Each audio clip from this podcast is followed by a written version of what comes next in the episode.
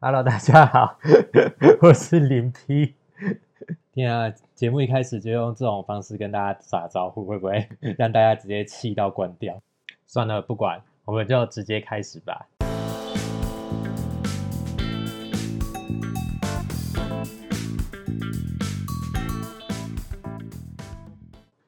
啊、今天这一集就当做是试播集，因为我自己也还在摸索。然后，其实整个录音设备都是非常的阳春，就是我其实没有准备什么很专业的麦克风，或者是一个高品质的录音环境。主要的原因，除了我还不想花钱之外，当然也是因为我不确定自己能够做多少集。因为我这个人还蛮三分钟热度的，所以就当做是试播集。那如果大家听了喜欢的话，可以鼓励我继续做。那既然是试播集，我觉得就不免俗要来讲一下为什么我要做这个节目。这个节目的名称叫做理所当然，然后我会尽量避免一直讲这个词，因为我这个人其实有一点安安不分，然后我又取了一个。就是很需要做这种安跟安的转换的节目名称，那其实我觉得会让大家看笑话，所以我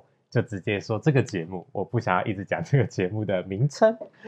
好，那大家就是可以发现理所当然的这个单，我用的是单纯的单，对，不是原本的那个字，这不是打错字哦，这不是打错字。做这个节目的动机，其实我最一开始就是一直在设想有没有一个节目。是可以来谈谈单身者，或者是单身这个状态的各种面向，因为我们其实，在谈单身这件事的时候，我们不管是看电视节目啊，或者是看一些 YouTube 的影片，或者是一些在讲情感关系，或者是心理励志鸡汤，在讲这这件事情的时候，就是可以看到大家通常都是会比较负面的解读。或者是会觉得单身是你可能受到了很严重的创伤，所以处在这个状态，然后不愿进入下一段感情。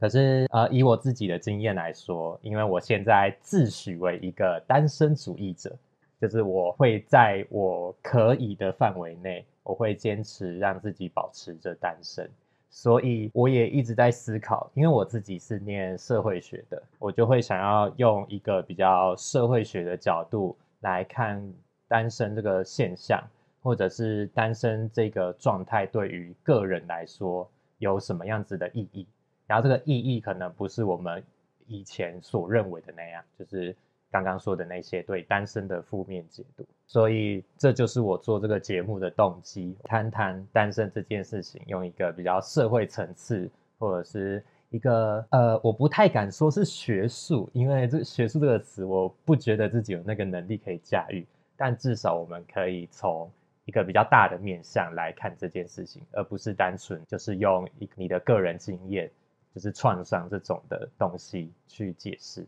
如果说用社会学的角度来举例的话，我发现了什么样子的状况？我自己啊，我自己有发现，现代社会有一个趋势，有越来越多人。会选择自愿单身，或者是说单身这件事情的意义，好像越来越有一种正面的感觉。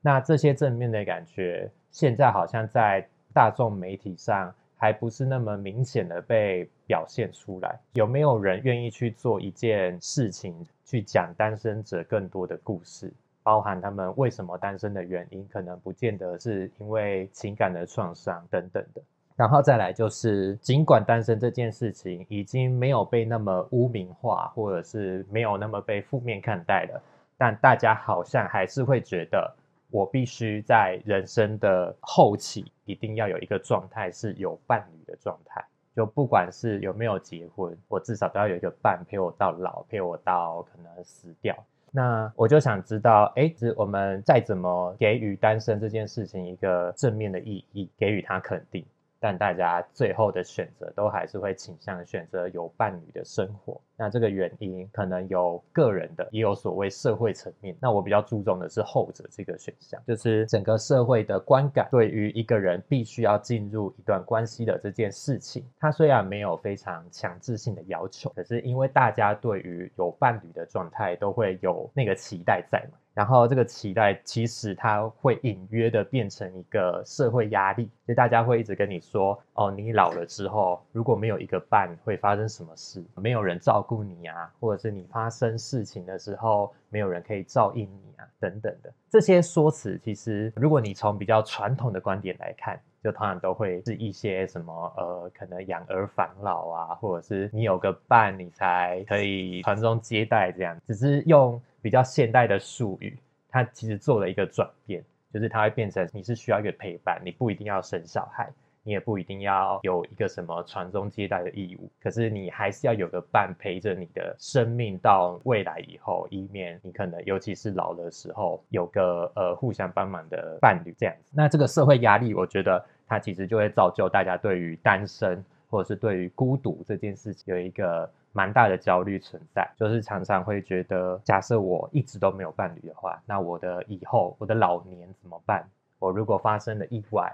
那我的家人又都不在我身边的时候，谁能够帮助我？这件事情是蛮有趣的。那我觉得单身这件事最首要有关系的，应该就是孤独这件事。我觉得在选择单身之前，我们都要先处理孤独这个议题，或者是孤独这个心里必然会有的情绪。但是，就是谈论这些社会现象，我就只是单纯先举个例子，以后他还可以更深入的去探讨这些东西。就是我所想的不一定是正确的，或者是它只是其中一个面向而已，它绝对有更多解释的方法。但我就希望可以借此来。谈谈单身这件事情。不过呢，重点是在这个“不过”。做这个节目有一个非常理想的路线跟方向存在，可是我其实对自己的能力没有太大的自信。我觉得我自己如果做这个主题的话，我一定很快就会想不到主题跟内容了。就是可能每一节标题，我大概用个两次、三次，想个两三个不一样的标题，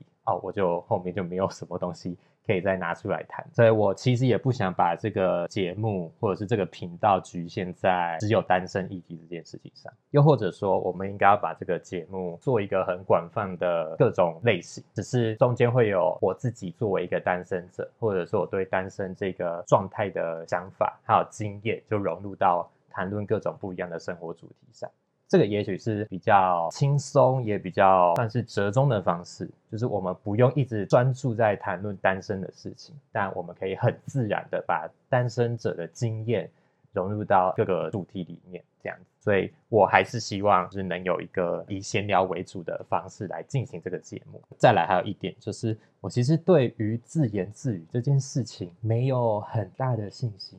虽然我自己一个人私底下会很常跟自己对话，毕竟做节目还是要有一点让大家感受到娱乐的感觉，但我不确定自己有没有能力做到这件事情，所以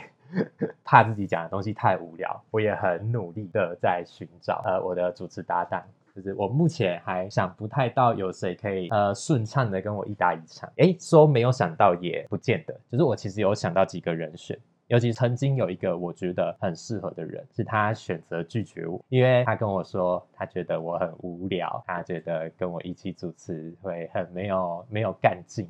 他就是非常的直接。然后我虽然心里还蛮受伤的，但我觉得他讲的也是事实，所以他拒绝了我。我也没有太多的怨言，这样。那如果听到这一集节目的人，觉得你跟我的想法很类似，然后你觉得你也有很多事情想聊的话，你也可以跟我联系，然后也许我们会是一个意外处得来的搭档。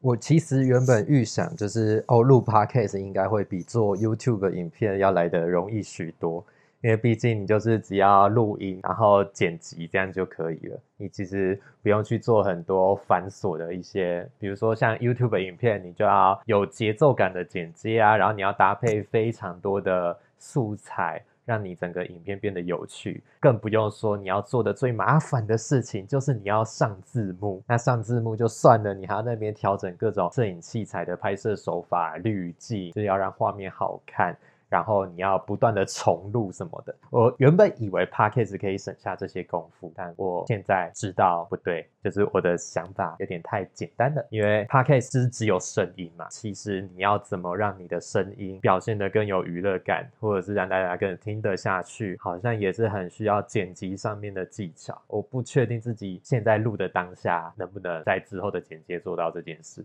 反正就试试看嘛，就只是试播集啊，我也没有压力，我不会因为没有继续做下去就没饭吃，所以大家就是拭目以待，然后多多指教。那这样录着录着呢，也录了十几分钟了，虽然我不确定剪完会有多久。那我本来就没有预设，就是这个节目要做得很长，因为我希望一集就是大概十几分钟左右，让大家可以很快的就结束，就不用听我讲很落落的。我觉得今天可以先到这里，那下一集不知道什么时候会端上来给大家听。今天就先到这里，谢谢大家，拜拜。